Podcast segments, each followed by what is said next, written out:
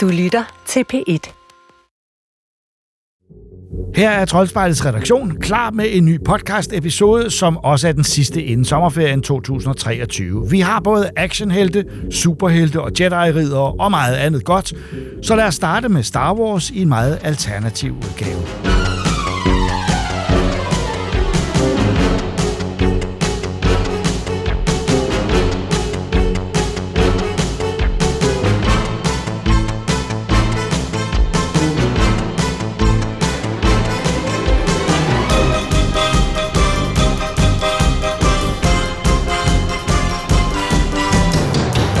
Første sæson af antologiserien Star Wars Visions var et smukt bevis for, at Lucasfilm og Disney er klar til at lade mange forskellige kunstnere eksperimentere frit med Star Wars-universet. Og første sæson er nu blevet fulgt op af anden sæson, som Troels og jeg har set. Everyone has an inner light. Follow the light. I always knew you were meant for bigger things. What if you just keep going? No need to fear. There are others like you here. I saw it myself. She has special powers. Can you get your porta potty off the starting line? She's a total... Exactly. Don't be afraid. May the Force be with you. It's showtime. Whoa. A storm is approaching. I'm strong enough now. No one is stronger than them. We can beat them. No! You there, hold it! Denne gang er de forskellige film primært lavet på europæiske studier, hvor det mest var japanske i den første sæson. Yeah. Og man kan sige, det er jo... Det er jo virkelig forskelligt, det her, og der er en hel masse episoder, og det er umuligt for os at gennemgå dem alle sammen her. Men fælles for dem alle sammen er, at de ser forskellige ud. De er meget, meget forskellige, og det er ikke bare... Altså, nu siger vi forskellige, det er i hvert fald visuelt forskelligt, for jeg synes sgu... jeg kunne ret godt lide sæson 1, men jeg må sgu indrømme, at jeg synes faktisk, de fleste af dem her... Jeg sad sgu og kedede mig ret lang tid.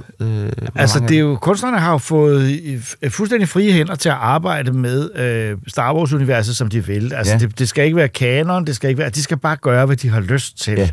Ja. Og så skal de også arbejde, og det er ligesom også en af opgaverne i den stilart, de er mest kendt for, eller som de mest arbejder som de gerne vil i hvert fald. Så man får også sådan en katalog over forskellige stilarter. Men jeg vil da også indrømme, at anden sæson, der er en del af overraskelsen over det her gået 18.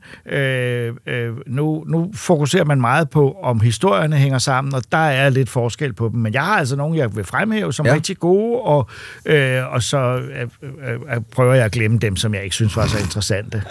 Okay, jamen altså, jeg vil godt lægge ud, også med at fremhæve måske den, jeg synes, der er den allerbedste. Det? Ja. Og det er episode 3. Du har titlen der, jeg er ikke så god til at lige at huske. In the Stars hedder den. Ja, som er et... Punk Robot Studio. Ja, og den har sådan et... Altså, jeg tror egentlig, den er 100% computerlavet, men den har ligner stop motion. Det ligner fuldstændig stop motion, ja. Handler om et søskendepar, som bor på en planet umiddelbart nærmest de sidste overlevende på den her planet, ud over imperiet, som er ankommet og producerer et eller andet. Ja, der er en kæmpe fabrik. Mega fabrik. Og den er mørk og uhyggelig, og der skal de ind. Der skal de men de går egentlig så tager storesøsteren bare ind for at stjæle rent vand, fordi alt andet vand på planeten er helt. Og så skal de andre hjælpe hende. Men hende lille søster, hun har sådan et, nej, jeg vil også med den her gang. Ja. Og det ender både på mange måder fuldstændig galt, men også lidt godt selvfølgelig, hvis vi ikke skal afsløre, hvad den handler om. Men den historie, der var et eller andet med den her storesøsters, den måde, hun gerne ville beskytte lillesøsteren og holde hende fra alt det onde, som var i den verden, de boede i. Som skulle ramme mig en lille smule. Ja, og så var der også det der gode spil. Jeg kunne også rigtig godt lide den, fordi der var det der spil mellem, at en storesøster sidder og kigger på en lillesøster, der bare gør alt. Ja, som er fuldstændig jeg vil også. Jeg går lige her, det gør jeg lige, og hun er så, åh nej. Det må du ikke. Så den var sådan en blanding af faktisk at være vildt nervepirrende, og så også ret morsom. Ikke? Ja, den er også. Det skulle ikke tages mere alvorligt, end som så, selvom det er meget dystert. Ja, og i lang tid, så tænker man egentlig også, hvor udover lige imperiet, er der, hvor så er Star Wars, hvor kraften, hvor er Jedi og sådan noget. Og det viser sig selvfølgelig, at moren, som desværre er død, kan vi jo godt afsløre, det får man at vide ret hurtigt. Hun var force sensitive, og det er en af søskende måske også. Ja, og det er jo typisk for, på den måde er den jo klassisk Star Wars, fordi man skal have den der fornemmelse, ikke sikker på af eller andet. Og så...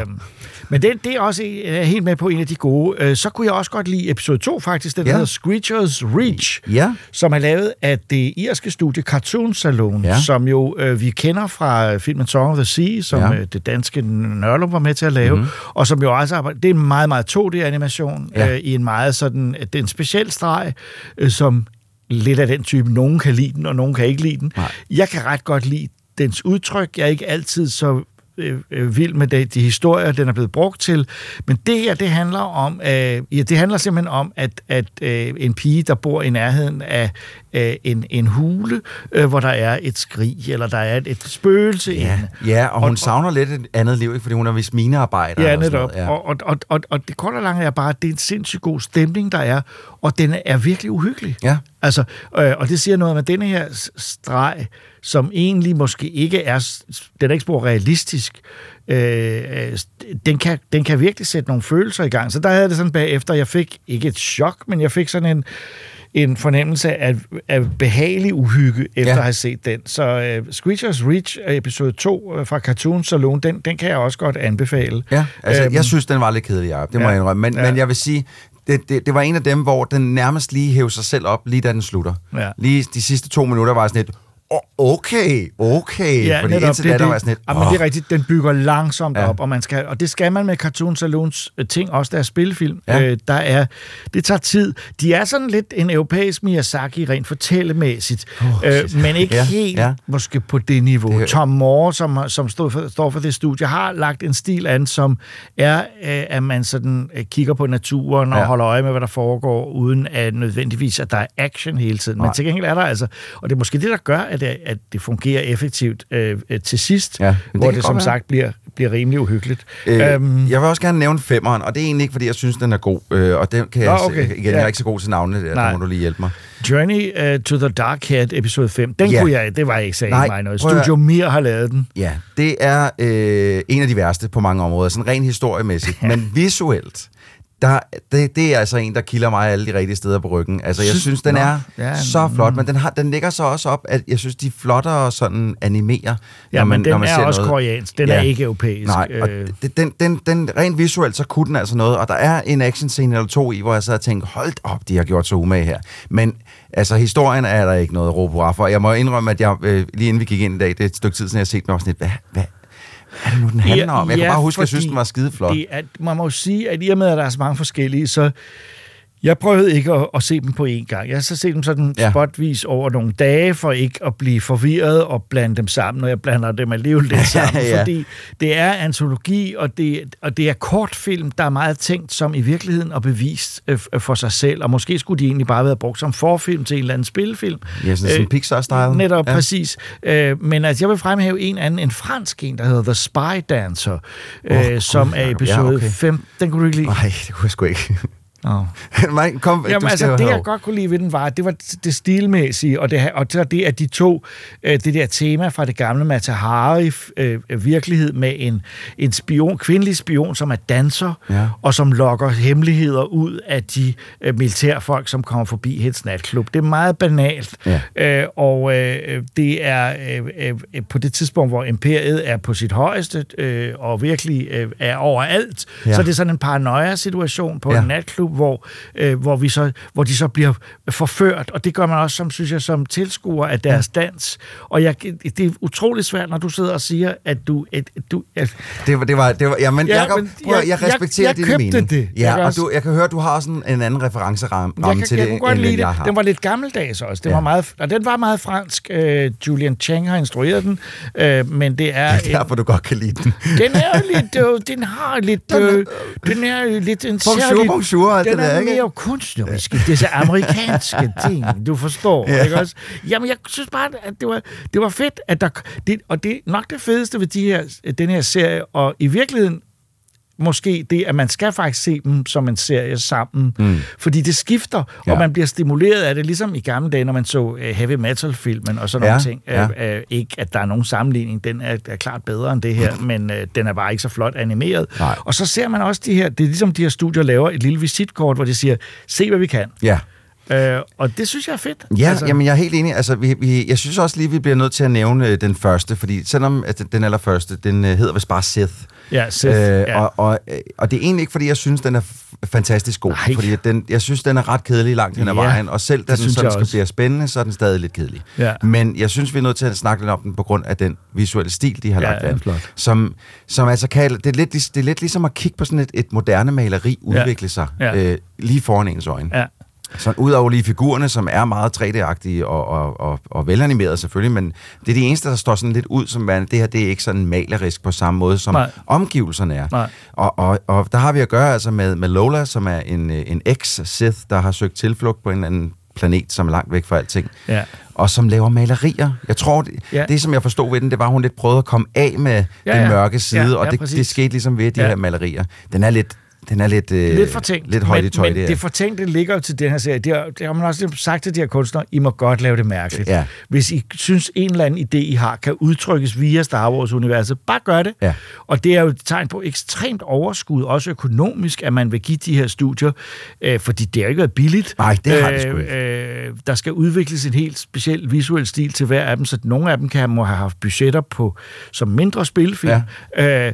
Og det synes jeg også, men den her, det sagde mig altså ikke. Den er ikke god, men jeg synes visuelt, der kan den altså et eller andet. Jeg kan godt lide, at de startede med den, fordi jeg synes, det er den sådan rent visuelt set den mest prangende af dem alle sammen. Og det var lidt det samme som med den første sæson, hvor de startede med den der Super Samurai, som var, så vil jeg så bare sige, var rigtig god. Ja. Så de startede med den, der er mest visuelt sådan outstanding, hvis man skal bruge et engelsk ord. Men jeg må indrømme, Jacob, jeg ved godt, der er også en Artman imellem her, men jeg har ikke nogen kommentar til resten, fordi jeg synes, de er kedelige. Så lad mig lige for god ordens skyld rose Artman-filmen, fordi Artman kan man ikke sige noget negativt om. Andet er nogle gange, men vi har jo set Artman-film, hvor man bare tænker, hvorfor var det ikke sjovere, det her Early Man-filmen om stenalderen, den om piraterne. Det er ligesom om, at de har sådan en intern hø-hø-stil på Artman, hvor de virkelig er flade og grin over ting, hvor man indimellem synes, måske er det ikke så sjovt. Men den her er en, der hedder I Am Your Mother, og det er simpelthen en pige, som skal gå på Flight Academy og skal være med i et race, og så vil hendes mor hjælpe hende at være med, og så hun flår over moren. Yeah. Og det er en teenage-historie. Det kunne lige så godt være en Pixar-Inside-historie om... Du kaster rundt om dig med ting, jo, men det er sådan en ganske almindelige mennesker oplever noget sat i Star Wars. Yes. Okay, og det er bare det, jeg mener.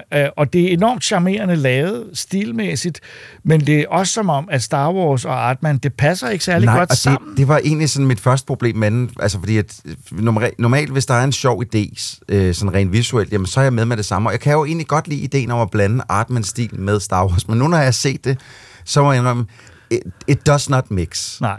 Alting ser forkert ud på en eller anden måde, og det er ikke på den måde, at jeg skal gå ind og være dommer. Rumskibene, og dem havde jeg forventet ville være perfekte, men de der speedere, eller hvad de nu hedder, de flyver i podracers. Ja, det er jo podracers. Og de virker, de er enormt sjovt lavet, men det er for meget valgt og trofast, og for lidt... Jeg kan det ikke. Men det er da mærkeligt, fordi jeg har fuldstændig samme tanke, at Star Wars og Artman, det må på en eller anden måde passe sammen, fordi det må det. Men det gør det bare ikke. Nej. Der er et eller andet, hver gang... Men jeg tror, det er på grund af humoren. Jeg tror, det er på grund af den dialog, der er. Den er bare så langt væk fra...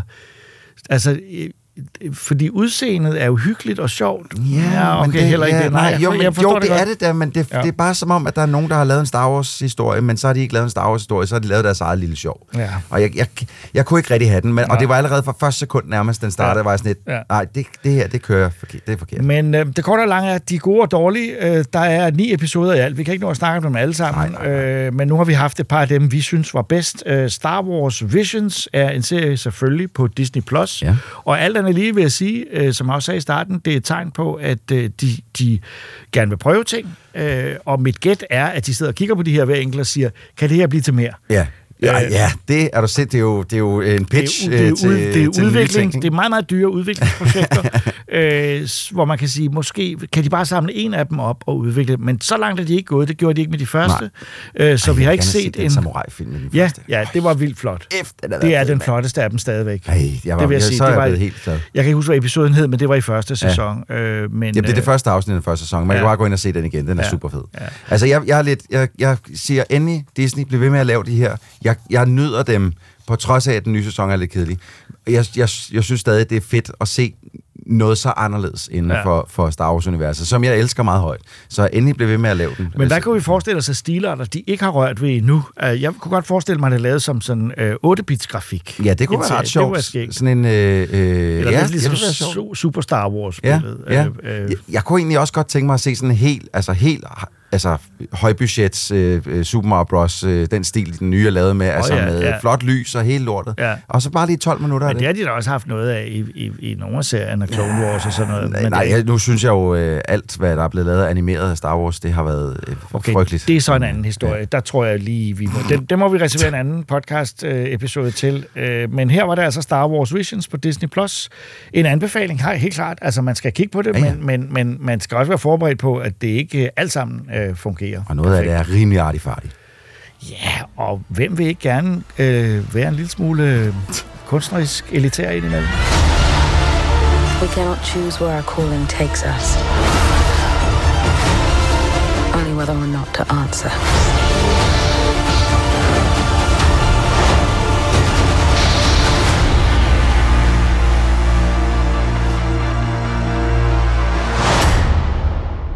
Richard Garfield er kendt som skaberen af samlekortspillet Magic the Gathering, der hurtigt blev et verdensomspændende fænomen, da det udkom i 1993. Sammen med danskeren Christian Kodal har han været med til at skabe det nye spil Mindbug, der også er et strategikortspil, men noget nemmere at gå til.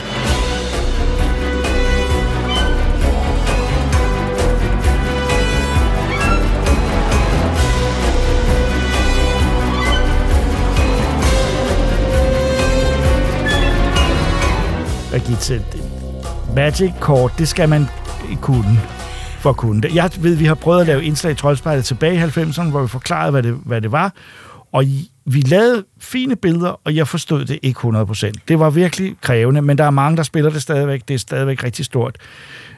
Så Richard Garfield har altså med det her at gøre, Mindbug, men det er noget helt andet. Ja, altså der er jo over 12.000 forskellige Magic-kort. Og her er der, jeg tror, man får 52 kort med. 52? Jamen, det er en begyndelse. Og de er ikke engang forskellige alle sammen. Så okay. Det er meget begrænset. Hvad gør man? Jamen, det er sådan et strategikortspil, hvor man får 5 kort på hånden hver spiller, og 5 kort i sin bunke. Okay. Og så skal man simpelthen dyste med de her hybridmonstre. Okay. Her, der kan du se en af dem. Fedt. De er meget fede. Poisonous? Ja, der er en... Nå, det var ikke det, den hed. Den hedder Snail Thrower. Hvad? Og en, der kaster snegle. Ja. Fedt. Der er også et tiger-egern og en næsehornsskildpadde, og de er meget flotte. Ej, hvor er det fedt. Ja, og så har de altså en værdi, kan du se heroppe. Ja. Det var stærkere, de er. Det forstår jeg, ja. Men det er ikke engang så vigtigt altid, for det er mere vigtigt, hvad de er for nogle slags typer. Her en jæger, for eksempel. Hvis du angriber med en jæger, så kan du vælge, hvad for et kort hos modstanderen, der skal blokere for det. Okay. Ellers så må modstanderen selv vælge, hvad han vil spille. Eller hun vil spille. Så det er egentlig, ret simpelt, og det sjove er, at... Der er også en snegl her, Snail Hydra. Ja, der er mange. Det er sådan nogle hybridmonstre, forskellige dyr, der er smeltet sammen. Og bare en grave robber, som er et væsen, der tydeligvis spiser, hvad der er i gravene. Ja, men grave robberen, der kan du tage der modstanderens døde kort, eller de kort, der er blevet spillet allerede. Okay. Det giver mening, at den hedder det, fordi det er det de kort, der har player card from the opponent's discard pile. Ja, fint. Og hvad er så pointen? Jamen, det specielle ved det her... Men det handler om, at du har et af dem her hver. Kan du se, det er sådan en lille hjul. Jeg får et lille hjul her, hvor jeg kan dreje rundt. Og så står der forskellige tal. Eftersom jeg drejer rundt, så det er sådan i 2 lag, så det er 1, 2, 3, 4, 5, 6, 7. Ja. Hver spiller har 3 liv til at starte med. Og så handler det simpelthen om at dræbe den anden spiller. Så når man kommer på dødningehovedet... Så er man død, så er man færdig. Er det rigtigt? Ja, det er jo overraskende. Det er meget, meget fint visuelt illustreret. Dødningehovedet betyder, man død. Men jeg kan godt lide tegningerne, faktisk. Og der er nogle gange, hvor jeg synes, at nogle kortspil har ikke så pæne tegninger, eller har meget forskellige artede tegninger. Og de her er meget... Jeg elsker hybridmonstre. Jeg synes også, de er fede. Monstre er jo hybrider tit, men... Det er en ukrainsk illustrator, der hedder Denis Martinez. En ukrainsk, det var dejligt. Ja. Og han har lavet en shark dog her, som forhåbentlig ikke bare vinder spillet, men også kan jage nogle soldater ud af landet. Det synes jeg godt, vi kan tillade os at sige. Ja. Og i det hele taget er det her ønskemonstre, men de er jo mod hinanden hele tiden. Ja, man angriber ligesom den anden modspillers monstre. Og så har du så også de her to særlige kort, det hedder Mindbug, det som spillet hedder. Ja. Det gør det rigtig svært, fordi det betyder, at hvis du spiller et kort ud, som er stærkt, så kan jeg faktisk få det ved at spille mit Mindbug-kort. Så det er en joker? Det er sådan, så tager jeg nemlig kontrol over dit monster, og så bliver det uanset, mit monster. Uanset hvilket kort det er. Den kan tage alle. Men man har kun to i hver spil. Og de kommer op random? Eller nej, man har to. Hver spiller har to fra start af. Så der bruger man dem kun i... Så man skal være meget forsigtig med, hvornår man spiller sin stærke kort. Det er kun de mest ekstreme situationer, hvor man ikke har andre muligheder. Nej, det er, når modstanderen spiller et rigtig godt kort, så tager man det. Ja, på den måde. Ja, man beskytter sig egentlig ikke med det, man angriber, og det vil sige, hvis man ser noget lækkert, så tager man det, ja. Og det betyder også, at du ikke bare skal spille dit bedste kort og angribe, fordi du ved ikke, hvornår modstanderen bruger sit mindbug-kort. Men når han har brugt det, så har han kun et... Altså, ja, man har kun to. Og det ved man jo. Ja. Det holder man tjek på. Hvad sker der med de kort, når de går de bare til bunken, eller bliver de spillet? Når man har spillet det, så vinder man det bare om, som nu har jeg brugt. Kan de aldrig komme i aktion igen? Kun i næste spil. Nå, okay. Men det korte og lange er, at det er lidt som, at når modstanderen har brugt de to, så har man frit spil. Så, eller så er det i hvert fald nemmere. Så ved man, så kan man bruge sine stærke hårdkogte kort. Ja. Og det fede ved det her spil er, at det der nummer, det er egentlig ikke så vigtigt. For hvis du for eksempel angriber med, der er også nogle giftige. Hvis du bruger dem, så kan du godt dræbe en, der er stærkere end dig selv, fordi så bliver du forgiftet. Her, stod, den var poisonous. Det er den her. Præcis. Det var faktisk den der snail thrower, som kaster med snegle. Ja, og den er jo kun et i styrke. Ja, netop. Så men der kan du godt dræbe en nier, for eksempel. Hvorfor? Fordi at den er giftig, så så nieren bliver forgiftet og dør lige meget hvad. Så en snail thrower kan godt dræbe en snail hydra. Ja. Shieldbugs, explosive toad. That I like. Den er også god. Og du kan se, når den dør, så tager den en fjende med, fordi den eksploderer. Så. Der er mange korter, der går igen. Der er flere af de samme kort. Jeg tror, der er 38 forskellige. Okay, der er en goblin werewolf, tiger squirrel, spider owl, compost dragon. Ja. Men den kan også noget. Det er også noget med noget brugt. Ja, der må man også tage et af sine døde kort op igen. Og denne her, som jeg ikke kan finde ud af, hvad hedder, en Locator, hvad er det? Nå, den er frenzy. Frenzy, så kan den angribe 2 gange i en runde. Hvad har du prøvet at spille det? Jeg har prøvet at spille det, og jeg må sige, jeg har ikke spillet sådan noget strategikort før. Og jeg har læst reglerne 3 gange, uden at forstå det. Og så har jeg spillet det med, han har en PhD, han forstod det heller ikke. Men nogle gange, så skal man bare, give sig i kast med det. Ja, det tror jeg også. Det plejer Magic-folkene også at sige. Altså, du skal ikke regne det hele ud på forhånd. Du finder ud af det. Du taber en masse gange, men du finder ud af det hen ad vejen. Jamen, allerede i andet spil, så forstod vi det hele. Ja. Altså, man skal bare gå i gang med at spille, og så giver det mening, når man er i gang med at spille. Hvor og så er det super sjovt. Altså, er det på skalaen som et nyt Magic-sæt, eller er det ligesom sit eget lille spil, tror du? Det er sit eget spil, og det fede ved det her er... Nå, jeg mener, kan det blive stort, tror du? Nå, ja, det tror jeg helt sikkert godt, det kan. Men ikke på samme måde, fordi her får du hele spillet. Du skal ikke ud og bruge en masse penge på at købe en masse kort, det er de samme kort, der er i alpakkerne. Ja. Så der er ikke nogen dårlige kort. Alle kortene har en god værdi, og du spiller mod hinanden, og det var kun 20 minutter, sådan et spil.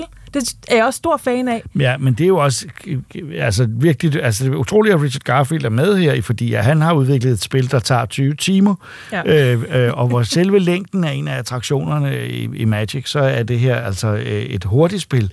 Er det i virkeligheden... det er jo ikke særligt... Der er jo ikke magi og sådan nogle ting med her, vel? Altså, der er kun der er heller ikke rigtig så meget historie. Og lidt... Det er simpelthen en ren strategi, hvor du skal virkelig tænke over, hvornår du spiller hvilke kort, og hvilke angreb du laver. Angreb, du laver. Og hvornår du bruger din mindbug-kort især. Ja. Så du skal... Jeg synes, man sidder og tænker virkelig meget efter hvert træk, fordi det betyder meget, bare et træk kan betyde meget. Også fordi det er så kort et spil, og du har så få kort på hånden og i din bunke, så man skal... Alt tæller. Men jeg blev ret vild med det efter et par spil. Der gav det mening, og der er mange muligheder i det. Altså, og så synes jeg bare det der med, at du ikke skal ud... Min datter for eksempel samler på Pokémon-kort, og der giver du jo en formue for små pakker med dårlige kort. Måske er du heldig at få et kort. Her, der køber du Et spil, og så har du alle kortene. Det synes jeg er meget sympatisk. Det, ja. Det andet minder lidt om lootboxet, så også, jo, altså det præcis. Der system med, at man skal være afhængig af noget, og så skal man købe mere og mere. Og så planlægger nogle udvidelsespakker, ja. Men det er jo ikke, der satser du heller ikke på, hvad du får. Du bare nogle flere kort. Du ved, hvad du får, ja. Eller rettere sagt, det er det samme, folk får. Lige præcis. Ja, godt. Jamen, Mindbug, et nyt lille kortspil. Det er sjældent, vi har den slags inde her. Det vil vi gerne gøre mere ud af, men tak til Regitze for, hvad jeg anser for en anbefaling. Det er det helt klart, ja.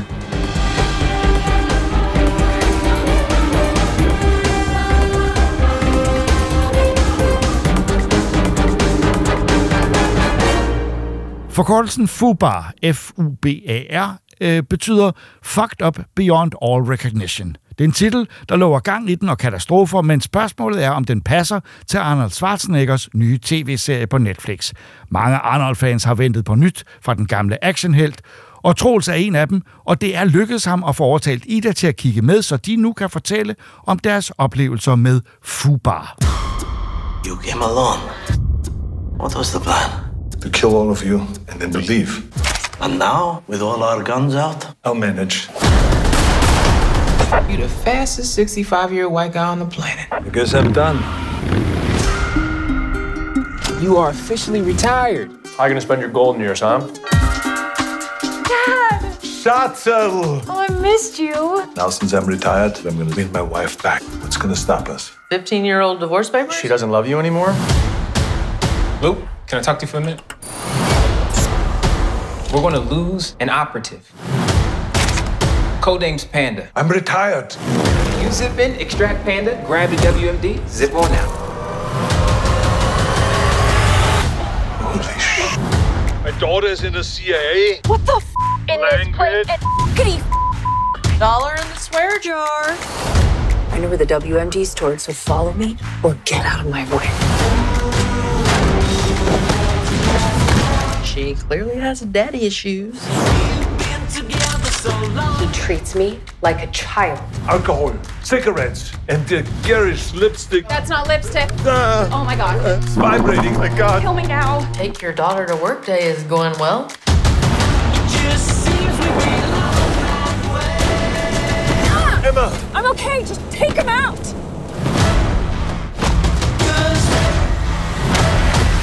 That was her by all lean arm. Get to the chopper, come on, we got to go.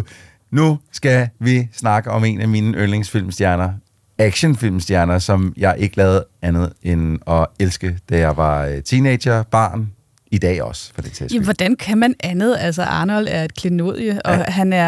han er bare en rigtig hyggelig mand, også følge på online medier. Altså. Ja, han står jo for... Altså, man kan godt mærke hans europæiske aner i den amerikanske politiske sektor. Altså, at på trods af, at han jo anser sig selv som republikaner, som vi måske herovre i Europa ikke er så glade for, så er han jo en af de republikanere, som...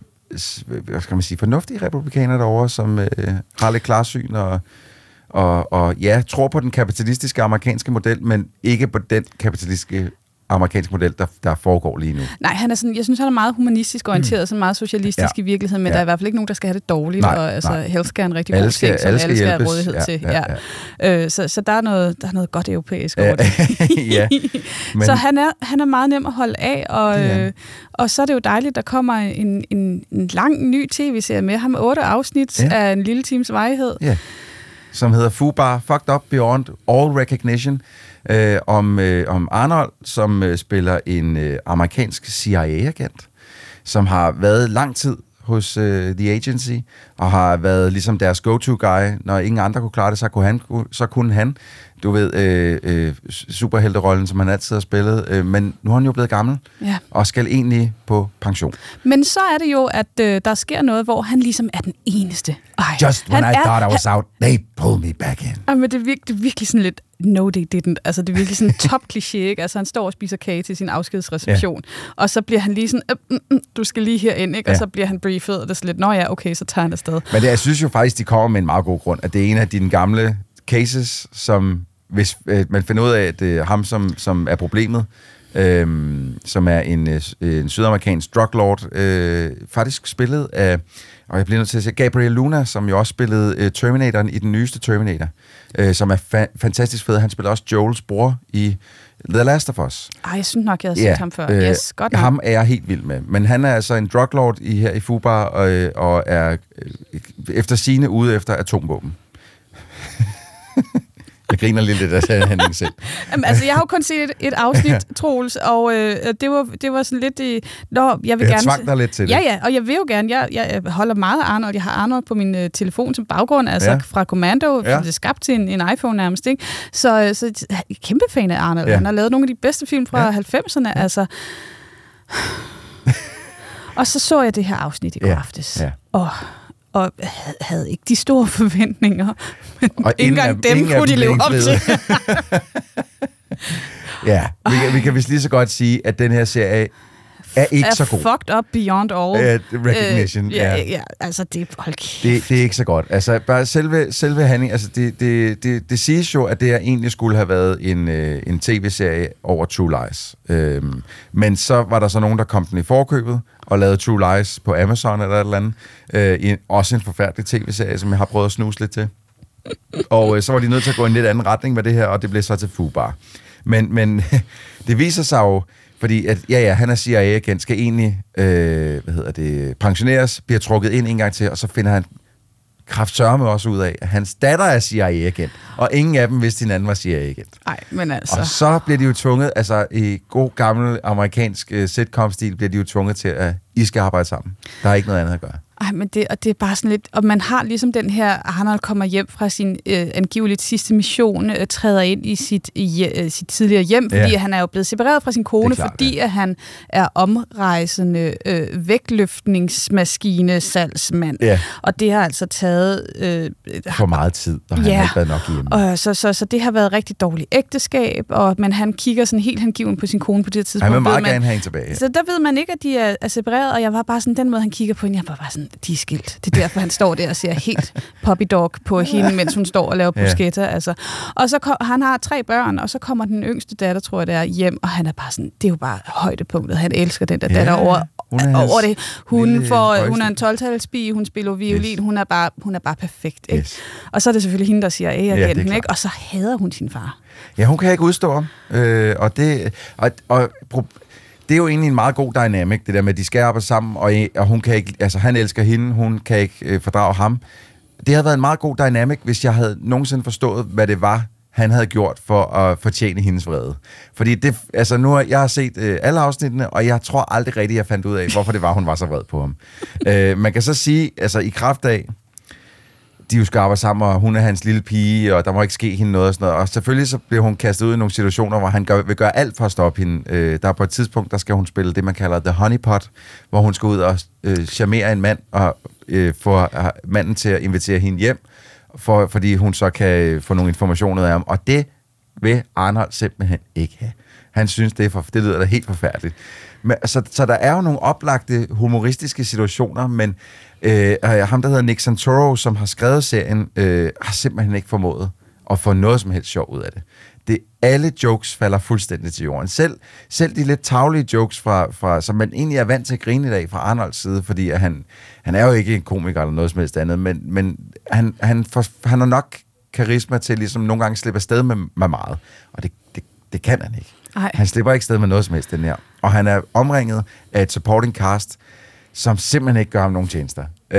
Han har jo en handler, som ham, der sidder tilbage i basen, så at sige, og snakker Barry, ham igennem, snakker ham igennem missionerne, som jeg lærte at have så indet igennem den her serie, fordi han er så udulig, og hans skuespil er forfærdeligt. Alt er bare helt af helvede til. Nå, men han er da jo ellers den mest fantastiske CIA-agent nogensinde optrænet, bortset fra Arnolds datter og bortset fra Arnold selv. Altså, det får vi også lige sådan en lang forklaring om, hvor fantastiske det er, at de har fået top-dollar-karakter inden for alle tests. Og næsten hver gang, der er et eller andet, der går galt, så er det, fordi han har fucket et eller andet op. Mm-hmm. Altså, jeg vil ønske... Jeg er stor Arnold-fan, og jeg går tit rundt herude på kontoret og laver min Arnold, you have to come with me, or we're gonna die, come on. Og jeg sætter stor pris på det hver gang. Jeg elsker jo at lave hans stemme, hvor god eller dårlig den nu end er, fordi at han er vitterligt Hvis jeg har ikke rigtig idoler, men han er et idol for mig. Han er actionstjernen over alle actionstjerner. Og så se ham være med i den her. Det gjorde mig lidt ked af det, men på den anden side, Ida, jeg var også bare glad for at se ham igen. Fordi han har ikke været med i mange film. Jeg er også en af de få, har jeg så åbenbart fundet ud af, som kunne lide den seneste Terminator-film. Den kunne jeg altså også godt lide. Jeg synes, han var skidegod i den, men folk var sådan, han var alt for sjov i den, og han skal ikke være sjov. Eller sådan. Det var jo skrevet ind i rollen, det var skrevet ind i hele historien, og der var en grund til, at han var sådan der. Ja. Nå, det er ikke det, vi skal snakke om nu. Men jeg elsker simpelthen den her mand så højt. Så jeg var egentlig bare glad for at se ham igen.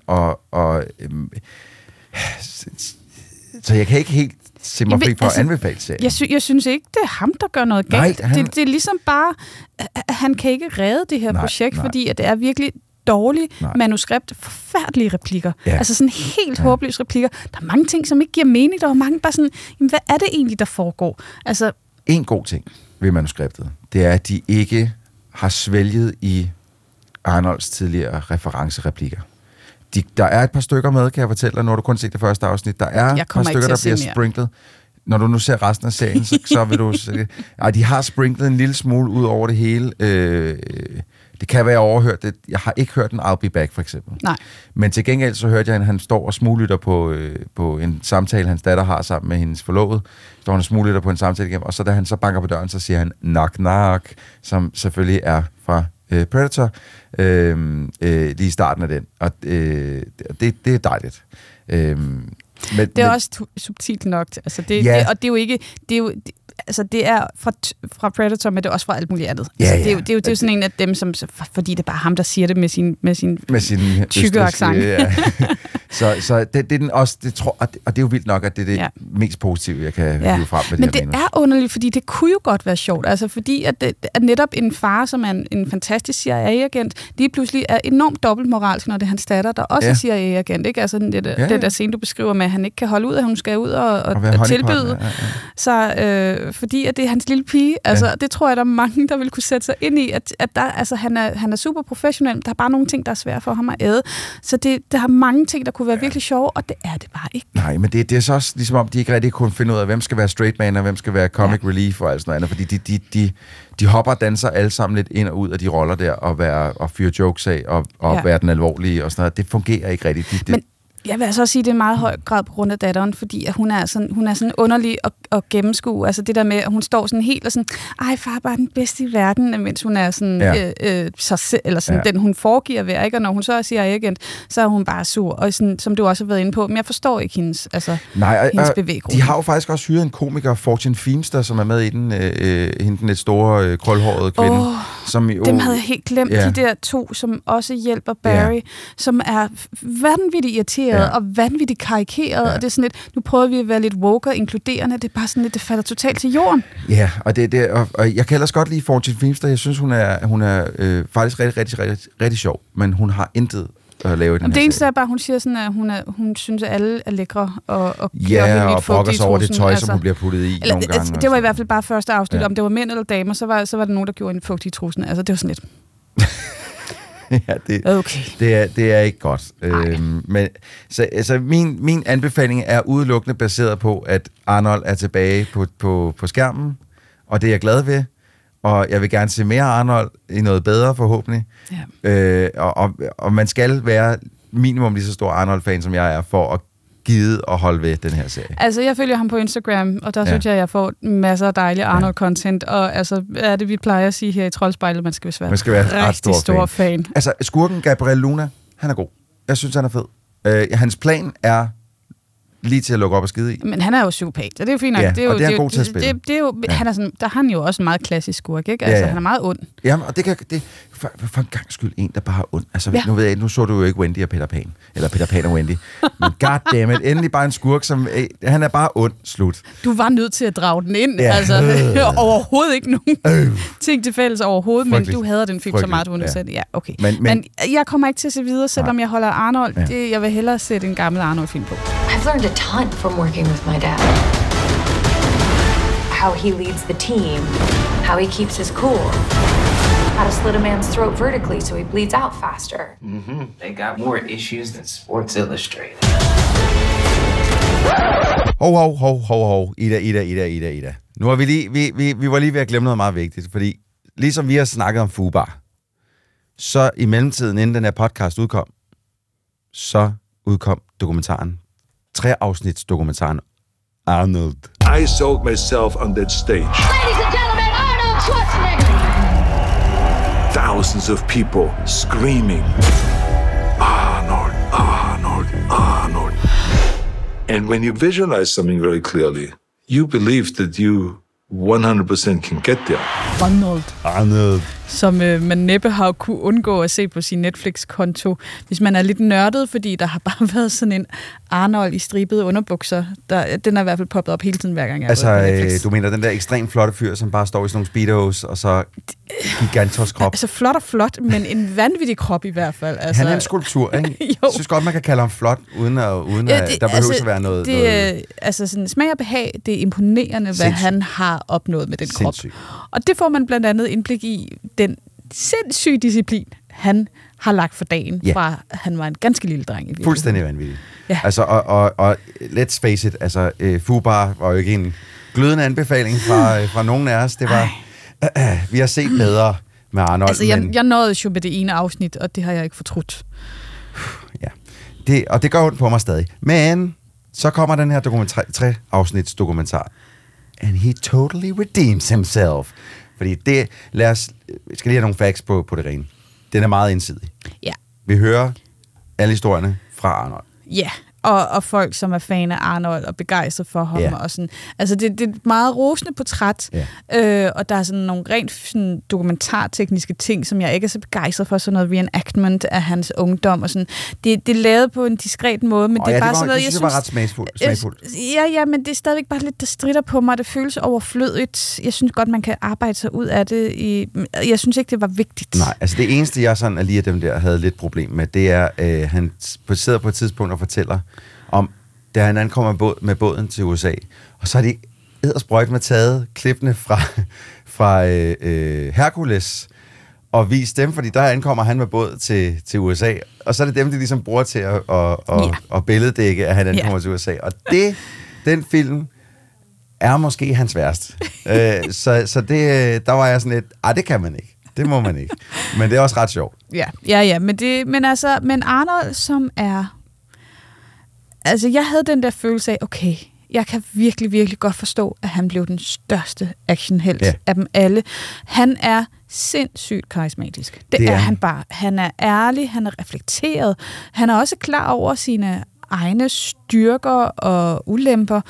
Blandt andet i forhold til, han havde jo en bror, vokset op i Østrig hos far, der var eks-nazi og politimand. Og elskede at slå sine børn, lyder som om. Ja, og moren, hun var bare altså sådan helt sådan, alt skal være strøget og pinligt, altså sådan hysterisk overdreven, regelret kvinde, lyder det til. Så måske ikke verdens varmeste og kærligste opvækst. Hvilket jo så også i Arnolds egne ord måske var noget af det, som hans bror havde svært ved, og derfor ender faktisk i en ulykke foranledet af, at han nok var rimelig meget på noget. Han var vist under påvirkning, og så kørte han direkte ind i en telefonpæl, ikke? Og Arnold var sådan lidt, jamen for mig var det motiverende. Altså for ham var det sådan, det siger han i hvert fald selv, sådan, men det der med, at jeg skal væk fra det her, jeg skal til USA. Bum, færdig. Og så kommer han til USA. Ja. Og så jeg skal til USA, så kommer han til USA. Jeg skal blive verdens bedste bodybuilder, så bliver han verdens bedste bodybuilder. Jeg skal blive kæmpe filmstjerne, så bliver han kæmpe filmstjerne. Hey, nu har jeg egentlig lyst til at være politiker, så bliver han guvernør i Californien, ikke? Ja, og ikke en total clusterfuck af en guvernør. Nej, han var faktisk en af de bedre, og som de har haft. Og jeg synes faktisk, de fortæller historien om hans starten, da han bliver guvernør, var ikke så heldig. Nej. Fordi han var for utålmodig, ikke? Jo. Men jeg tror, at man kan snakke med en del Californians, som var ret glade for ham. Ja. Som guvernør. Og jeg kan bare huske, dengang, at man hørte, nu skulle han være guvernør. Man hører ikke det her klip i selve dokumentaren. Man hører mange klip, han bruger mange singers til sine politiske taler, men der var jo sådan det der, once I was the Terminator, now I am the Governator. Ikke? Og jeg kan bare huske, det var i de danske medier, og jeg var bare sådan, det er simpelthen til grin, det der. Og så gik han hen og vandt guvernørvalget, og jeg var bare sådan, hvad fuck sker der? Altså, det bliver da en katastrofe, og så har det været sådan lidt, nej, det var det egentlig ikke. Altså, der var nogle gode ting, han istandsatte. Men det er også, han kan godt være, han er republikaner, men han fører jo egentlig rimelig sådan, hvad vi kender som rød politik herover, ikke? Jo, altså, det er lidt underligt. Politik. Jeg ved ikke, hvorfor han insisterer på at være republikaner. Ja. Men han er samtidig også sådan en, i virkeligheden er han ligeglad med, hvem han arbejder sammen med. Der er sådan et eller andet, der er lidt trodsigt i ham på den måde. Han også arbejder meget sammen med demokraterne, ikke? Og ligesom bare, vi skal bare have de her ting gennemført. Ja. Altså det her miljøperspektiv, han jo har været meget fremme i skoen og forud. Og er stadig den dag i dag. Altså hvis man følger ham på Twitter, så er han jo altså virkelig fremme i skoen. Altså det, som jeg er efterladt med Arnold, det er, at han virkelig gerne vil gøre verden til et bedre sted. Det jeg synes også, det lyder sådan. Han har det virker som om, at han bruger alle de erfaringer og oplevelser, han har haft gennem sit liv til ligesom, nu vil han gerne hjælpe andre. Nu vil han gerne hjælpe andre på vej. Altså, han laver jo også nogle workout sessions med alle mulige mennesker på Twitter, kendte mennesker, som får ligesom at sige, okay, jeg skal nok komme ud til min målgruppe, men hvis I nu kommer ud og træner med mig i Gold's Gym, jamen så kommer vi ud til jeres målgruppe, som så måske begynder at pump. Så get the pump in, som han kalder det. Ja. Men han fortæller om så mange sjove ting. Altså, jeg havde jo håbet på lidt flere røverhistorier, end der er i den her, fordi der er ikke nogen røverhistorier. Nu har jeg også læst Sven Ole Thorsens bog. Og Sven Ole er slet ikke med. Hans ryg er med en enkelt gang under brylluppet. Der ser man ham lige for ryggen, men han er slet ikke med, og han bliver heller ikke nævnt, hvilket jeg er super ked af også. Yeah. Men jeg har læst Sven Oles biografi, og der er en milliard røverhistorier med Arnold, og det kunne være sjovt at høre dem fra hans mund også, men det er der altså bare ikke rigtigt. Til gengæld så er der interviews med James Cameron, og med Sylvester Stallone, og med Dan DeVito, og med Jamie Lee Curtis blandt andet, som fortæller lidt om deres oplevelse med Arnold, og der er ikke den der fede røverhistorie med, men det er nu meget rart at høre fra dem også om, hvordan han var at være på sæt sammen med. Ja. Altså i hvert fald for mig som fan. Ja, også den her sådan lidt sjove historie. Nu kan jeg ikke huske, hvad det er, hun hedder hende fra Terminator. Linda Hamilton. Linda Hamilton, der sidder og siger, at de kommer på Terminator-sættet, og de rigtige skuespillere i gåsene, er bare sådan, ej, så er der bare sådan en bodybuilder, der skal spille. Vi skal over og se, hvad det er. Så skal de stå lidt og grine af ham, ikke? Og så var det bare sådan lidt... Det var bare imponerende. Han var god, og så ser man de der, altså så ser man nogle af de der klip fra Terminator, ikke? Altså Arnold og sådan. Han er altså en god skuespiller, på trods af, at han har den her håbløse accent og et udseende, som han arbejder med sit udseende. Ja. Og han ville jo egentlig ikke være skurken i Terminator. Mm. Og så var James Cameron sådan lidt, nu skal du høre, kammerat, bum, bum, bum. Og så var han bare sådan, ja, så blev han sgu tændt på den idé. Det var også, altså originalt var de jo castet som Arnold og O.J. Simpson. Men Linda Hamilton har også en historie, der hun vender tilbage til toren og bare har været ude at træne helt sindssygt. Så, da hun dukker op og lige tager sin skjorte af, så har hun en wife-beater indover, eller indunder, og så sidder Arnold sådan lidt, what the hell, she's more cut than me, som er sindssygt sjovt. Altså, han har nemlig også ret meget humor. Jeg sad faktisk og grinede flere gange igennem den her dokumentar. Det. Jeg ved godt, den er meget indsidig, og vi kun ser det fra hans ligesom meget rosenrøde. Han, på trods af, han også fortæller om den kæmpe ding-dong, han var, da han ligesom, da han havde en affære, og det ligesom, nu sad han helt alene i det der kæmpe hus. Jeg synes også, at han virker meget til sidst, som om han savner sin familie. Ved du hvad, jeg har tænkt, at der var, altså, igen, jeg har set det første afsnit af FUBAR, hvor at Arnolds karakter står og kigger længselsfuldt på konen, som jeg tænkte, at de er ikke sammen længere. Der er et eller andet der. De var sjovt nok ikke sammen længere. Og jeg tænker, det er sådan lidt en pendant til Maria Shriver, altså fordi man kan virkelig høre på ham, at det er det dummeste, han har gjort. Han savner at have sin familie om sig. De har et rigtig godt forhold.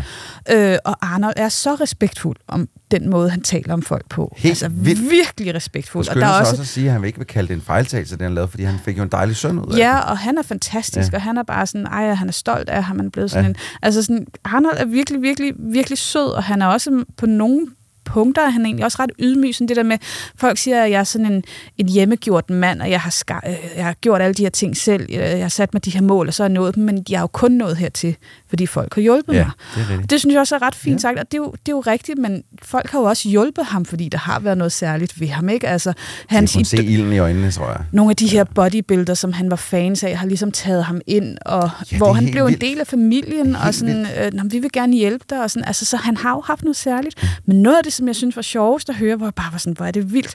Inden han blev skuespiller og kæmpestjerne, så var han jo millionær, fordi at han havde set en fidus i at opkøbe ejendommen i Californien. Han havde tjent en masse penge på det her Mr. Olympia. What? Altså, så fra at have sovet i et lille kammer i en gymnastik... I Tal? Ja. Nej, ikke Tal, men da han så flytter til... Jeg kan ikke huske, om det er München eller London, men han får ligesom sådan, at du kan arbejde i den her gym, og så kan du bo der. Og, ja, sådan, rigtigt, og så gør han det, ikke? Ja. Altså, så det, altså også nogle rimelig simple vilkår. Han har arbejdet sig op for bunden, ja, altså. Det har han. Jamen, så...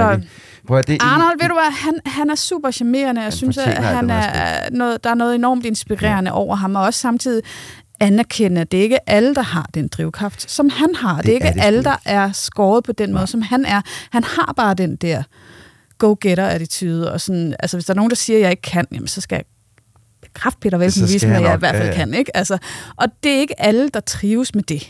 Og det gør han. Nej, og det gør han. Han er en af dem der, som han kan godt tåle, altså i virkeligheden sådan, som vi aldrig vil opdrage børn i dag, men det der med altså pisken nærmest, ikke? Altså pacingen. Kom så, nu, hele tiden. Ja. Og det, sådan gør man jo ikke i dag overhovedet. Heldigvis. Men han trives under det, og det, han har været den bedste til alt, hvad han nærmest har trådt ind i.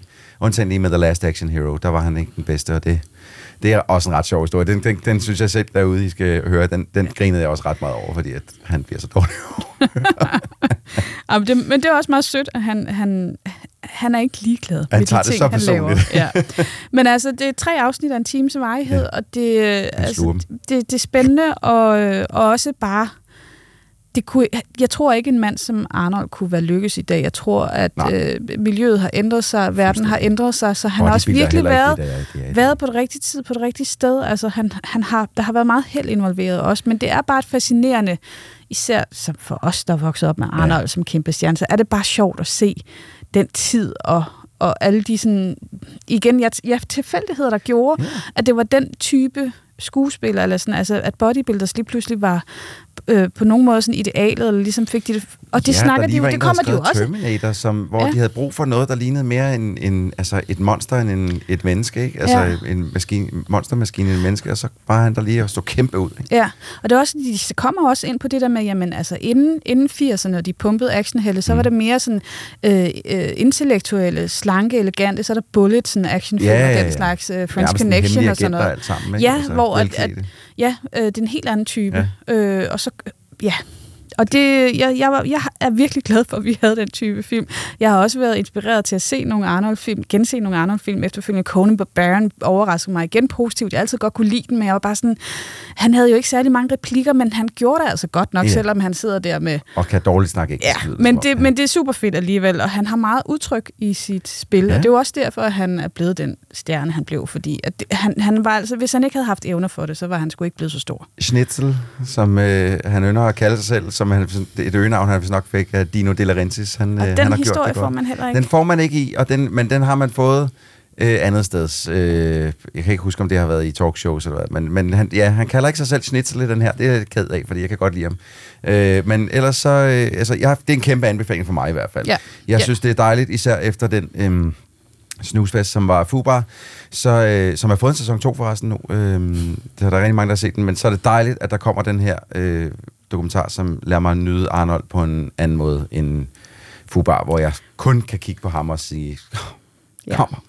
Og jeg synes altså, at man tager noget positivt også selv ud af den, netop sådan, at han har sgu begået nogle fejltagelser, og han er godt klar over det. Men han, altså, ja, og det kan man jo så ligesom lade sig inspirere af. Gør ham jo ikke til dårlig menneske, kan man sige. Nej, men han har da lavet noget rigtig lort, altså, også, og det kommer man også ind på også. Han har taget steroider, og det bliver også nævnt, altså, sådan, og han har været ikke skidesød over for kvinder altid, og det kommer han også ind på. Så det er sådan, jeg synes faktisk, at det er imponerende, at en mand som ham lægger så kortene umiddelbart så meget på bordet. Ja. Spørgsmålet om der er mere. Dum. Arnold ude på Netflix lige nu. 3 afsnit af en time hver. I den grad værd at se. Første afsnit er Mr. Olympia-tiden. Anden afsnit er skuespiltiden. Og 3. afsnit er guvernørtiden. Ja. Så det er dejligt nemt delt op. Og 3. afsnit er også, der kommer vi altså også ind på noget af det meget private i virkeligheden. Fordi det er der, hvor det så også går galt med forholdet. Så jeg synes ikke, at der er ting, der bliver sådan faret ind under bordet. Altså det... og igen efterladt med følelsen af, at Arnold, han er altså virkelig karismatisk, og man får lyst til at se alle de gode gamle film. Og så til Netflix, prøv at drop drop FUBAR, og så i stedet for bare sætte kamera op hjemme hos Arnold og se ham rende rundt sammen med Coco og Lulu, hans hest og æsel. Han har jo virkelig mange dyr, altså det er virkelig hyggeligt, altså ja. Coco, Lulu, come on, you have to get some lunch. Men altså, det havde man altså ikke lige set komme, at han var sådan en, altså han er sådan lidt... Det minder mig også i Osborgen, som har hunde i huset, også på den måde. Bortset fra, at han er knap så anstrengende. No matter what it takes, work your ass off. Do it. Do it now.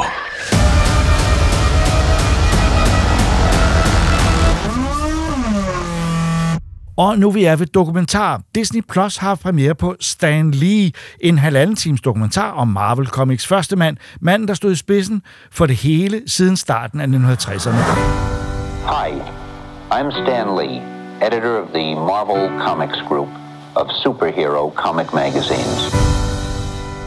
We didn't have any money. It was during the Depression, but I would read everything I could get my hands on. And man, I felt as though I could go anywhere. What I tried to do was write the kind of stories I would want to read.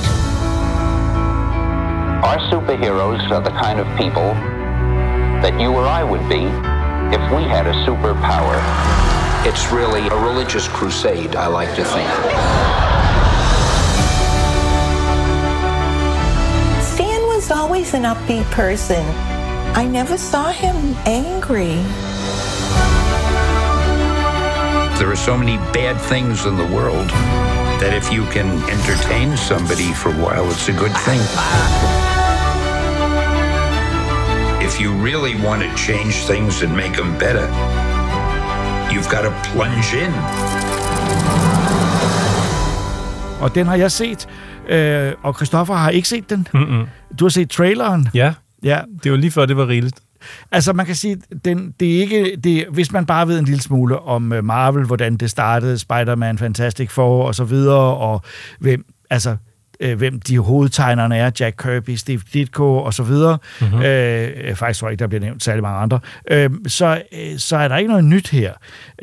Det interessante er, at de har stykket dokumentarfilm sammen, hvor det er Stan Lee, der fortæller det hele. Okay. Fordi han har jo i sit liv givet rigtig mange interviews, holdt mange forelæsninger, så der er ingen speakerstemme, det er Stan Lee selv. Nå, virkelig?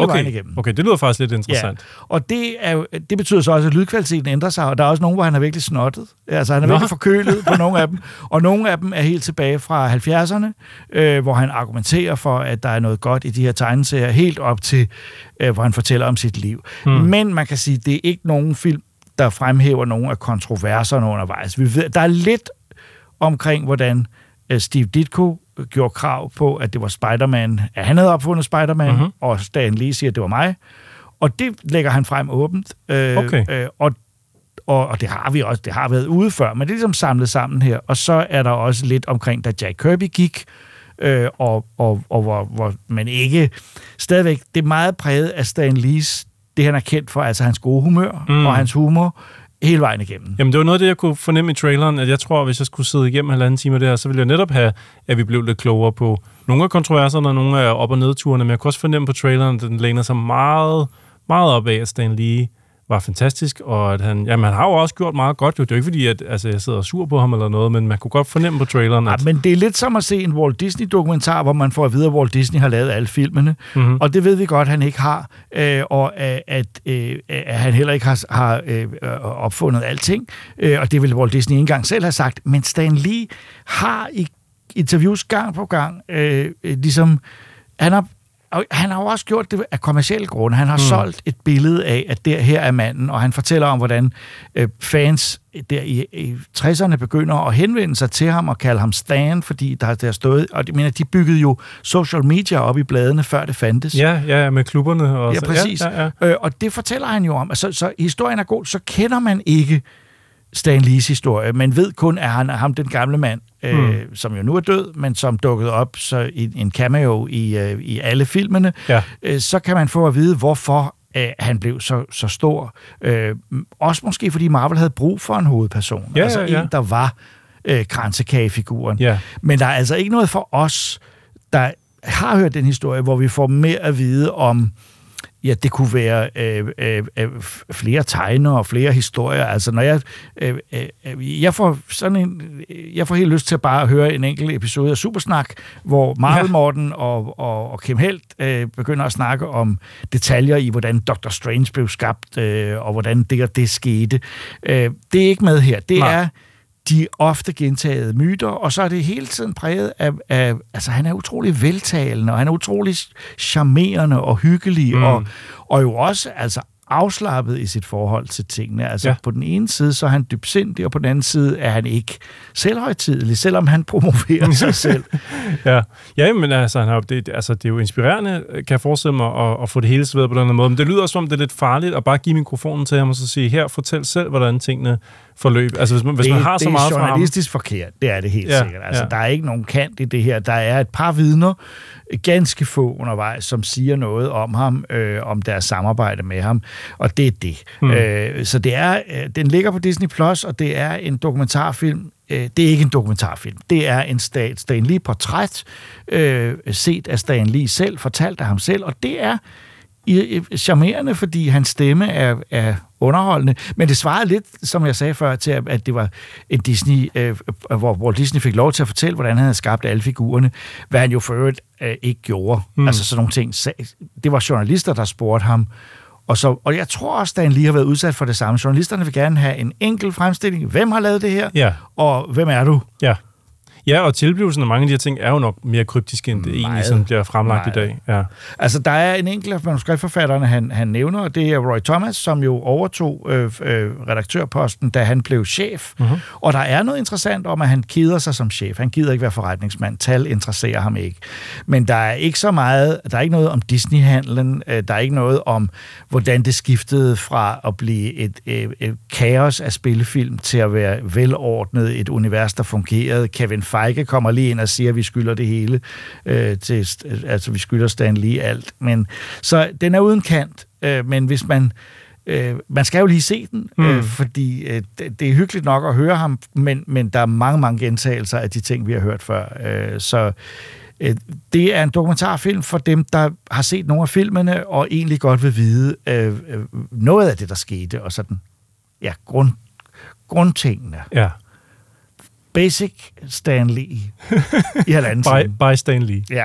Og det er også okay, og det så er lavet sådan nogle små dukkefilm, der viser, når de arbejder på studiet. For der er jo der er ikke særlig mange optagelser af tegnerne eller noget. Det er klart. Så der er sådan nogle små, ikke dukkefilm, det er faktisk sådan nogle små opsatser med figurer, der står stille, men som viser bestemte situationer, som når de legede på studiet, at de var Spider-Man, så ser man en lille Stan Lee-agtig figur stå på sit... Ja, det er lidt mærkeligt. Instruktøren af denne her er en fyr, der hedder... skrev jeg op her. Jeg kendte ham nemlig ikke. David Gelb. Og det sjove ved det er, at han har lavet den serie, der hedder Marvels 616, som er en antologidokumentarserie, som var på Disney+, men var en af dem, der blev trukket i slutningen af maj. Så den kan man ikke se mere. Nå, den er simpelthen væk. Ja, og det skulle vi måske lige tilføje. Der skete jo det, at Willow forlod Disney+, og mange andre serier. Det er rigtigt. Og jeg spurgte Disneys lokale folk, om de havde en udtalelse, og de kunne bare sige, at de havde ikke noget at kommentere, men det var rigtigt, der var ting, der forsvandt. Og der kan være forskellige økonomiske årsager til det, skattefradrag, eller at man ikke vil betale royalties, men det var i hvert fald en stor spareøvelse, hvor mange serier, så vi må bare sige, at det vi anmelder her på streaming, og i hvert fald på Disney+, det kan man ikke vide, hvor længe det er der. Nej, længe leve fysiske medier. Ja. Men den her vil jeg dog ikke sige, at man skal købe på Blu-ray, hvis man kunne få den. Nej. Okay. Men det var manden, der har lavet det, har altså lavet en anden serie, som ikke er mere. Det er jo interessant. Men noget af det, jeg lagde mærke til i serien, er, at DC's konkurrerende superhelte omtales, som om de nærmest er fantasiløse og gammeldags, fordi Spider-Man var jo så meget mere et almindeligt menneske i forhold til osv. Man nævner dem ikke engang, andet end som noget, der var totalt udkonkurreret, og slet ikke havde nogen. Og det er jo forkert. Ja, og man kan sige, at heltene fra DC er jo også blevet tolket af mange virkelig dygtige forfattere, og det er jo ikke, Marvel har jo ikke haft eneret på at lave gode superhelte. Nej, for pokker da. Altså, jeg ved godt, at i dag, så kan det virke som om, at Marvel, de tårner sig op der som sådan fordi deres film går bedre. Ja, præcis. Men hvis man dykker lidt ned i det, så er DC jo mindst lige så konkurrencedygtige som Marvel. Altså. Og mindst lige så eksperimenterende med at gøre heltene anderledes. Jeg vil sige, Bruce Wayne bliver aldrig en mand af folket, men det er heller ikke pointen med ham. Men det er der jo andre af figurerne, der gør. Og en af de forfattere, der har skrevet nogle rigtig interessante historier, Mike Mignola, ham vi kender som tegner og skaber af Hellboy. Og i 2000 skrev han historien The Doom That Came to Gotham, og den er faktisk nu blevet filmatiseret, og den har vi set. Så lad os skifte fra Marvel til DC med Batman The Doom That Came to Gotham. You have no clue the power this book possesses. I know those who seek it mean to do this city harm. Before it can be truly saved, Gotham must be burned to the ground. Talking dead folks, reptile plagues, it's not natural. It's a cult that has long ties to Gotham. Spirit, come to us now. I can't pretend to know exactly what I'm about to face, but I do know that I must stop it. Jeg må indrømme, jeg havde ikke hørt om den her før. Jeg tror måske, jeg har set forsiden på et tidspunkt, men jeg vil ikke sidde her og sige, at jeg har læst den her for snart 20 år siden, da den kom. Nej. Altså, det er ærgerligt egentlig, fordi jeg har fornemmelsen af, at det her, det rummer en masse guld, det her Mignola-univers. Altså, Mignola er en fascinerende tegner, vil jeg sige, og også forfatter. Det her er ikke en serie, han har tegnet, men de tegninger, jeg har heller ikke læst, de tegninger, jeg har set fra den, er tydeligt. Det tegnet af en, der hedder Troy Nixie, som klart inspireret. Og jo et farvelagt af Dave Stewart. Og det, altså, det ser meget Mignola-agtigt ud. Og meget, det er altså en Batman-historie fyldt med Lovecraft-agtige monstre. Ja. Så det er Batman, når han er okkult. Og det er jo en af de kvaliteter, han har, at Batman kan meget nævnt være okkult. Og nu er det så som tegnefilm. Ja, nu er det så som en spillefilm, eller om man skal sige. Det er, altså, og det kan jeg godt lide. Jeg kan godt lide at blive introduceret til nogle af de her historier, som er gået lidt under radaren for mit vedkommende, men som så kommer som de her DC-animerede film, som vi får serveret. Det er så dejligt at kunne læne sig tilbage og så få det serveret. Jeg har så faktisk efterfølgende, efter jeg så den her, bladret igennem tegneserien, bare lige for at se, om de minder om hinanden. Filmen holder sig ikke til tegneserien. Nej, de går lidt ud af to forskellige tangenter, bare hvis man nu har læst den og tænker, den skal jeg lige se, altså bare altså, så man ved det. Den er jo lavet under det, der hedder Elseworlds, som er DC's klassiske alternative univers, hvor alt kan ske med det, vi kalder en fantasihistorie. Mm-hmm. Og det her er en Batman-historie, der foregår i 20'erne, i forbudstiden. Og alt sker, kan man sige, den her. Der sker godt nok meget i den. Altså. Ja, det gør der, og det indeholder også en alternativ version, kan vi jo godt sige, af Batmans forældres død. Og, det kan vi godt spoile. Men jeg vil sige, at jeg synes faktisk, jeg var meget godt underholdt af den her film, og at den havde nogle regulært velfungerende horror-elementer med de her monstre. Ja. Og at altså DC's animated features, det har vi jo talt om før, de er meget forskellige, og nogle er meget ikke så gode. Det er en pæn måde at sige det på. Jeg kan huske den der Kung Fu Batman, vi så. Og, og faktisk er det samme instruktør, Sam Liu, som har lavet stort set alle de her film. Ja, okay. Mere eller mindre, som enten producer, instruktør eller medinstruktør. Men her synes jeg, han rammer meget bedre. Altså. Meget bedre. Jeg synes, altså, det er ikke fordi, at det er sådan en, jeg kommer til sådan at huske, tror jeg, om flere år. Den har ikke sat sig sådan i mig, men jeg synes, inden for hvad de laver, så er det her i den gode ende. Helt klart. Altså, det er ikke en Across the Spider-Verse sådan animationsmæssigt. Det er, hvad det er, men jeg synes, det er godt inden for, hvad det er. Ja. Altså, virkelig. Og så er det jo det, at det, selvom det er okkult, eller så leger det med figurer, vi kender. Ra's al Ghul er med som superskurk, og det er fantastisk. Og hans datter er med, og masser af dæmoner. Og det starter på er det Nordpolen, vi er? Ja, en af polerne i hvert fald. Og der er en Wayne Expedition, som vil prøve at finde en anden ekspedition. Og, som er pingvinens eksperimenter. Og der er så altså et... Der er så altså nogle væsener der, som man ikke skulle have taget med tilbage. Ja, og ret tidligt går det op for mig, at den her er mere horror, end jeg lige havde regnet med, da jeg startede den. Ja. Altså, den er bestemt ikke for børn, og det er den her serie jo slet ikke heller. Det er virkelig dystert, men jeg synes, det er godt, og jeg synes, at det er... Altså, animationskvaliteten har varieret meget i det her. Jeg synes virkelig, det er flot animeret. Altså, nogle har været rigtig slemme, og den her, den er som sagt helt klart i den gode ende af, hvad de laver. Ja, bestemt. Og så foregår den altså i forbudstiden, så der er sådan referencer til arbejdsløshed og til spiritus og speakeasies og hele den der kultur, som det der okkulte på en eller anden måde bliver blandet ind i. Ja, ja. Jeg må indrømme lige nu, når jeg sidder, kan jeg faktisk ikke huske, hvordan den slutter. Ikke at jeg har tænkt mig at sige det heller, hvis jeg husker det. Men der er et sted, hvor plottet begynder at blive lidt uklart. Ja, det er jo, hvor det er effekterne og monstrene, man sidder og kigger på. Ja, det er nemlig sådan et stort brag til sidst, men det er jo også, kan man sige, det er jo en fortælling, som er et mysterie langt hen ad vejen. Hvad er det egentlig, vi er oppe imod her? Altså, det er en kult, kan man sige, og det er nogle ånder og dæmoner, men til sidst så brager det derudaf med en kæmpe monsterkamp. Altså, jeg vil ikke sige for meget, men jeg nævner det måske Man-Bat. Han har da en form for, kan man kalde det en cameo? Det er ikke en cameo. Der er noget, der minder om Man-Bat med til sidst, og det ser sejt ud. Altså. Og vi skal lige sige, det er en af de Batman-historier, hvor Batman medvirker.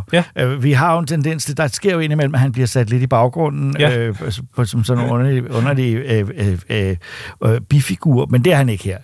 Han er virkelig med, og han... For mig passer Batman i den mørke udgave utrolig godt ind i noget okkult, og det ved man jo også. Altså, han er jo skabt som altså, det er sjovt, fordi han har ikke, vi siger altid, at han har ikke superkræfter, men det har han jo, fordi han har de der særlige evner til at gå i spænd med og forstå det okkulte. Ja, lige præcis. Jamen jeg kom til at sidde og tænke på Gotham by Gaslight og sådan, altså sådan den der Jack the Ripper-stilen og sådan. Det passer bare rigtig godt til Batman. Altså. Den synes jeg så til gengæld ikke var helt så flot animeret som ikke den animerede, nej, men jeg tænker også på den... Samme altså, plot, eller samme type miljø. Ja. Den her film, Batman, The Doom That Came to Gotham, er indtil videre ude på streaming, eller det vil sige, at man skal købe den. Vi har set den på Blockbuster, hvor man enten kan købe og leje den. Og jeg vil sige, hvis man har lyst til et anderledes uhyggeligt og ret stilfuldt Batman-eventyr, som viser, hvor meget DC indimellem har eksperimenteret, så vil jeg bestemt anbefale den. Ja, jamen jeg er enig. Jeg synes heller ikke, man skal underkende, hvad de har gang i det år, selvom det er anderledes. Det er jo ikke, som sagt, den der sådan flashy Across the Spider-Verse eller sådan noget, men det er sådan en lille god bouillontegning af animation, som man ikke må snyde sig selv for. Nej, og der er jo mange af dem efterhånden, og det her er helt klart en af de bedre, hvis ikke en af de bedste, jeg har set i lange tider i hvert fald. Og du er helt derhenne? Ja, det er jeg faktisk. Jeg var virkelig begejstret, fordi jeg synes, stemningen i starten var så... Altså, jeg elsker Nordpols eller Sydpols farer. Jeg kan godt lide de gamle træskibe, der er sejlet ind i indlandsisen. Ja. Og jeg kan godt lide alt det der med kulden, og så det, at der er et okkult monster der, som skal med hjem. Ej, det Lovecraft. Det jeg er solgt på, der behøver jeg ikke mere end det. Så jeg er glad. The Doom That Came to Gotham, det er Batman My Way. We mean to give this city purpose and honor the damnation which bore it. Mercy. No! What did this? Master Bruce, what's happening to you? What needs it to happen? Bruce Wayne must die. And through death, become this city's savior. Da udviklerne Looking Glass Technologies i 1994 udsendte spillet System Shock, kunne ingen have vidst, hvor stor en indflydelse det ville have på fremtidige skydespil. Vi har ventet på et rigtig godt remake, og eksperterne i den slags, Night Dive Studios, er nu endelig klar med deres moderne version af denne skydespilsklassiker. Og Benjamin og Troels har taget kampen op mod den onde kunstige intelligens Showdown. The wonders of modern technology.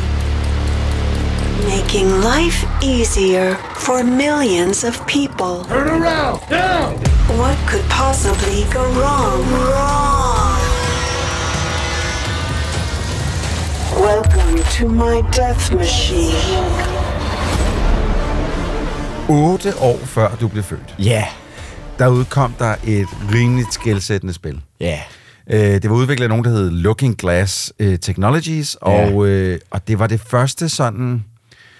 Også det første skydespil, jeg prøvede /så, fordi jeg var ikke helt gammel nok til at forstå alle systemerne nu, så jeg så mine brødre spille det, eller mine venner spille det, brødres venner spille det, med sådan rollespilselementer og, hvad kan man sige, det med at have et inventory i et first-person shooter, det var ikke noget, man var vant til at se. Nej. Og i virkeligheden også en historiefortælling, som var lidt dybere, end man var vant til. Ja, yeah. Meget speciel form for historiefortælling. Spillet hed System Shock, og har været sådan, kan man sige, base for en mange spil siden da. Ja. For hvordan at det blev gjort på det tidspunkt. Så mange af de spil, vi spiller i dag i virkeligheden, tegner klare streger tilbage til System Shock fra 1994. Mm-hmm. Nu snakker vi så 2023. Og Night Dive Studios. Et af mine favorit sådan Guns for Hire Studios. Yeah. Jeg elsker dem, fordi hvis de går ind og siger, hey, vi vil gerne remaster eller remake et spil, så ved man, de gør det godt. De er lidt ligesom Sony's Bluepoint, eller hvad hedder de? Nexus. Yeah. Nexus, de remaster, ikke? De porter bare, men du ved, de får noget materiale i hånden, og så siger de, vi gør det her fedt. Mm-hmm. Og Night Dive, altså bare... Du har spillet det rigtig meget. Jeg har åbnet det og spillet de første 2 timer, tror jeg. Det var sådan lige, hvad jeg kunne nå. Mm. Og bare sådan med looket, der bliver jeg nødt til at sige... It's a goddamn masterpiece. Fordi shit, hvor er det flot. Jeg vil faktisk tale lidt om, hvor unikt det også ser ud. Fordi på mange punkter er det her jo ret meget en en-til-en genskabelse af det oprindelige spil. Gameplay, systemer og level design. Og selvfølgelig blevet meget... Level design er lidt ændret fra nogle steder, men det er stadig... meget det samme. Det er en faithful recreation, tror jeg, man siger på engelsk. Og det medfører også, at rumstationen, som man jo spiller på, virker nærmest helt surrealistisk, synes jeg. Fordi at det er den her mærkelige labyrint af rum, som der ikke helt giver mening til, hvad det egentlig skulle bruges til nogle gange. Nogle gange ser man noget, hvor det er meget tydeligt, det er et kontor, eller det er whatever. Ja. Og andre gange, men det er sådan den måde, det er connected på. Men det giver ikke altid sådan helt... Sådan, hvis man skulle bygge en rigtig rumstation, så ville man måske gøre det sådan, at det er meget sådan, du ved, sådan for gameplayet. Og det synes jeg, det er meget fedt, fordi samtidig med, at det ser så flot ud, giver det sådan en helt eerie følelse, sådan lidt uncanny valley-agtigt, synes jeg.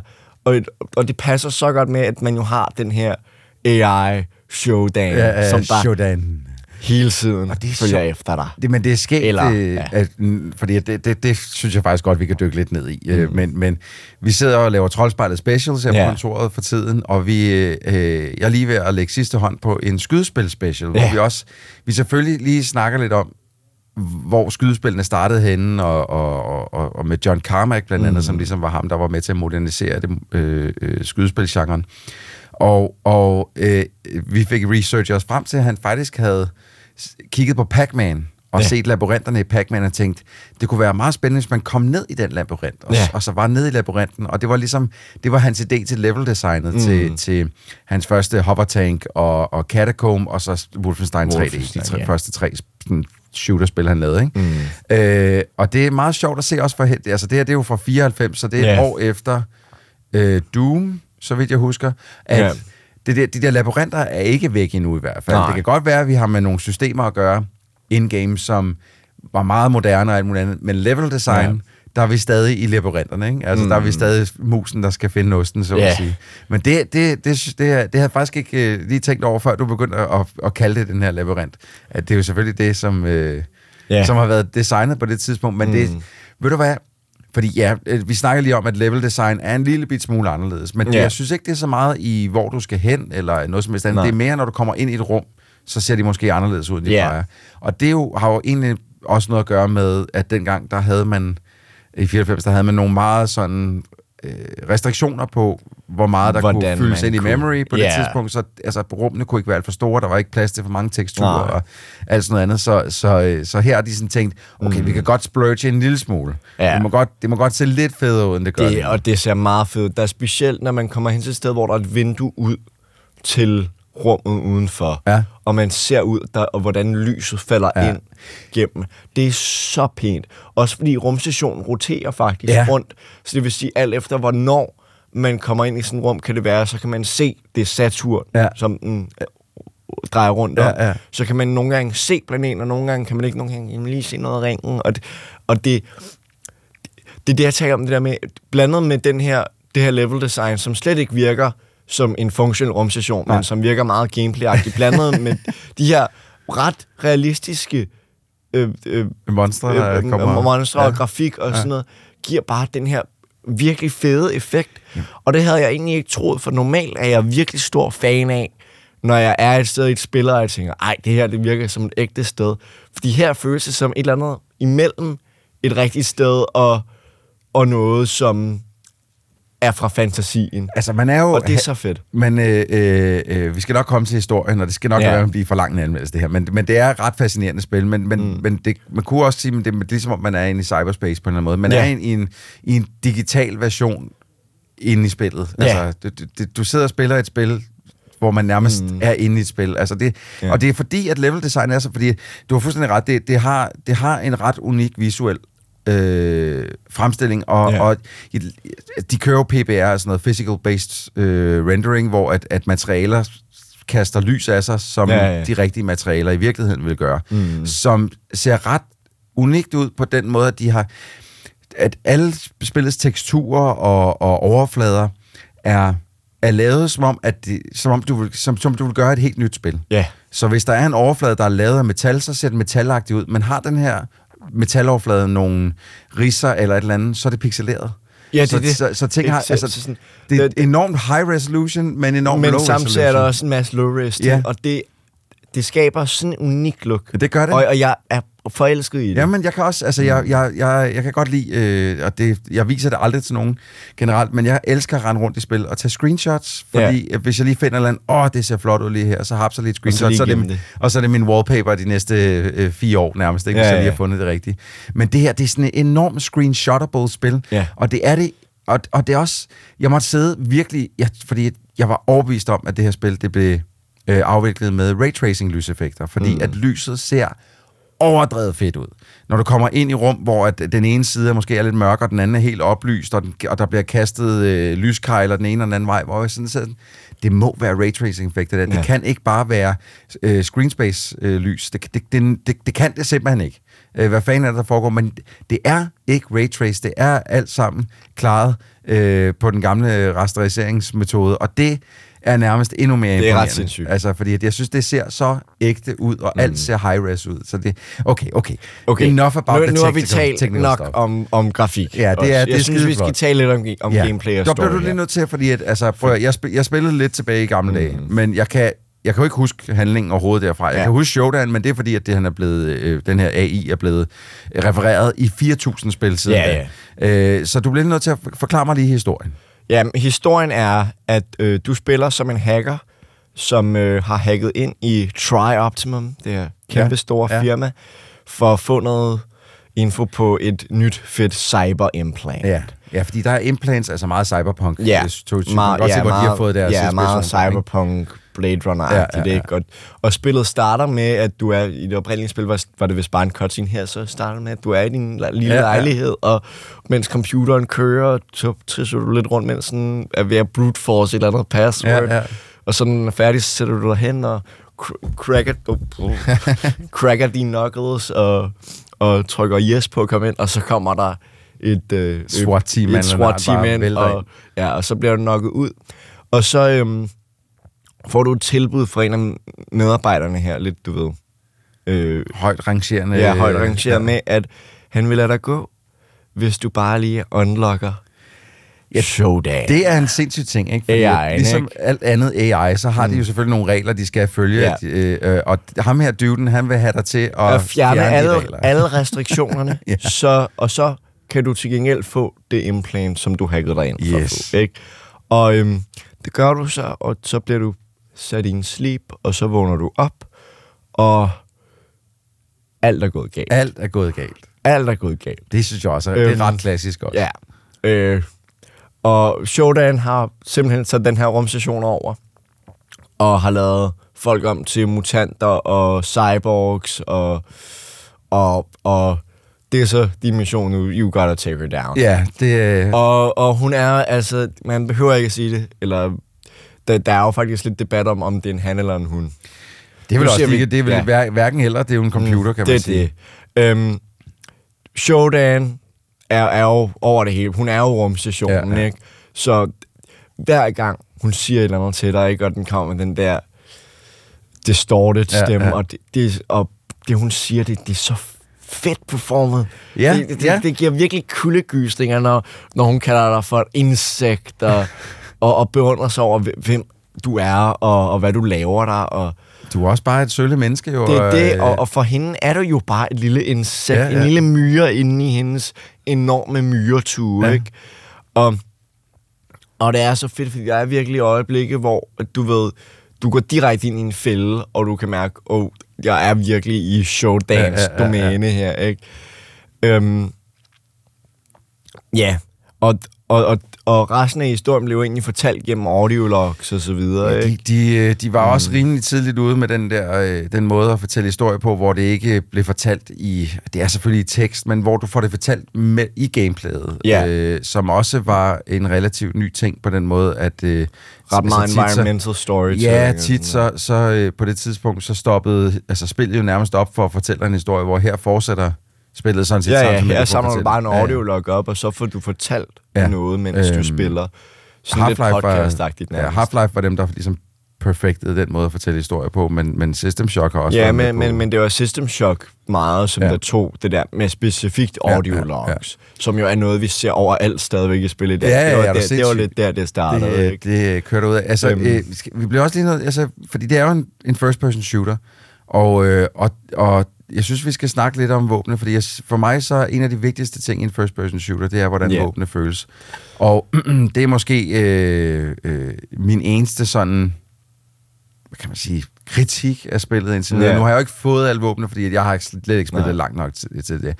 Men jeg synes, man starter meget svagt. Det er fedt med, at man har noget at slå med. Jeg elsker, at man lige kan give dem en på hovedet med jernrør og sådan noget. Men den der første pistol, man får, den... Den er lidt svag. Ja. Jeg synes, man kan godt holde sig lidt. Man får også nogle forskellige ammunition types. Ja, det er også rigtigt. Og det er også, hvis man ikke starter med at være forstærket. Når man går hen, og man får våben, sådan at du er bedre til organics mod, du ved... Det er også bare fordi, Benjamin, jeg kan godt lide at være overpowered. Ja, men det er jo ikke så meget et spil, hvor du er overpowered. Nej, jeg skal spille det nye Robocop-spil, for det ser man ud til at være sindssygt overpowered. Ja. Det er man i hvert fald ikke her. Men meget af det fede ved det her spil, synes jeg også, det er ikke så meget det der med at skyde, det er også udforske rumstationer. Det er der, hvor jeg faktisk finder mig lidt splittet. Og det har ikke så meget at gøre med remaken i sig selv, så meget som det også at gøre med det første spil. Og det er, kommer vi tilbage til det der med labyrinterne. Ja. Fordi der er et labyrintspil, og der er selvfølgelig noget virkelig fedt ved det, men det er også virkelig svært at finde rundt. Jeg bruger rigtig meget tid, hvor jeg bevæger mig rundt med mappet op, prøver at finde ud af, hvor er det nu, jeg skal dreje til venstre, og det kan godt lidt være en dealbreaker for mig nogle gange. Det til jer, der sidder og lytter med, som måske ikke er helt med på det der med, hvad fanden et labyrintspil er, hvis I ikke har spillet nogle af de gamle Dooms. Det er tit, at så bliver man sat ind i den her bane, og der er 1000 gange, man skal ned af, og så finder man endelig en dør, som har, hvor man siger, endelig fandt jeg der, hvor jeg skal hen. Men du skal bruge et red keycard. Og så skal man finde det røde keycard et helt andet sted, og så skal man finde tilbage igen til den røde dør. Og det er... Og det gør det sådan, når man så kommer ind i et nyt rum, og der er 3 døre, så er det sådan, nej. Fordi de fører alle sammen et eller andet sted hen, og det synes jeg, det er jo ikke så meget problem med remaking, fordi de har valgt at være meget tro til det oprindelige spil, og det kan jeg virkelig respektere, men der er også nogle gange, hvor jeg ville ønske, at de valgte og streamline det lidt mere. Fordi at jeg må sige, jeg synes ikke, det er fedt at fare vild, som jeg gør her. Fordi der er ikke noget sjovt i at backtrack så meget, som man kommer til at gøre her. Der er, man bruger meget lang tid på at finde rundt. Jeg vil også sige, især lige i starten. Fordi at man kender ikke de her omgivelser overhovedet, så det der med ligesom at holde fast i noget, der er genkendeligt eller et eller andet, det er helt umuligt, fordi man kommer hele tiden ind i nye rum. Og der er også, selvom grafikken nok gør meget bedre med, at der er ting, der er nemmere at kende fra hinanden, så er der stadig mange steder, som der minder lidt for meget om hinanden. Ja, og som de kører meget samme farvepalet. Ja, det er det, og når man kommer op i det der med, når der er trapper og elevator, så det bliver meget svært at finde rundt i, og det bliver svært ligesom at gennemskue, hvad den rigtig vej gennem en bane egentlig er, ikke? Og, og hvad der er en, ligesom, en tangent, og hvad...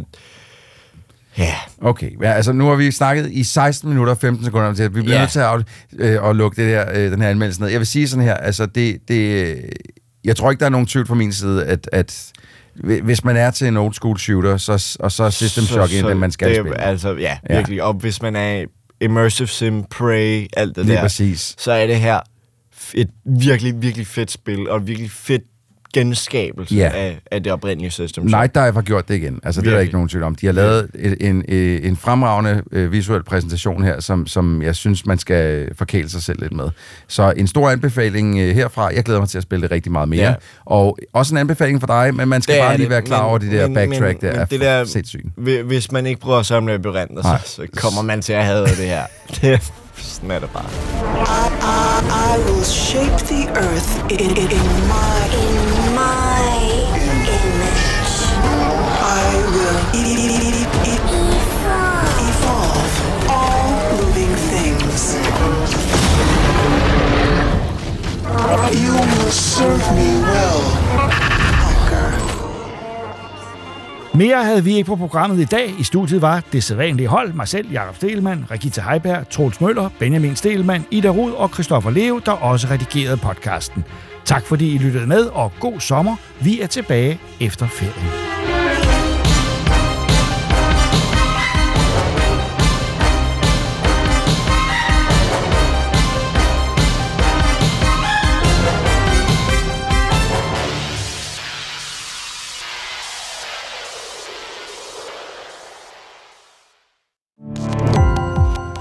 Gå på opdagelse i alle DR's podcast og radioprogrammer. I appen DR Lyd.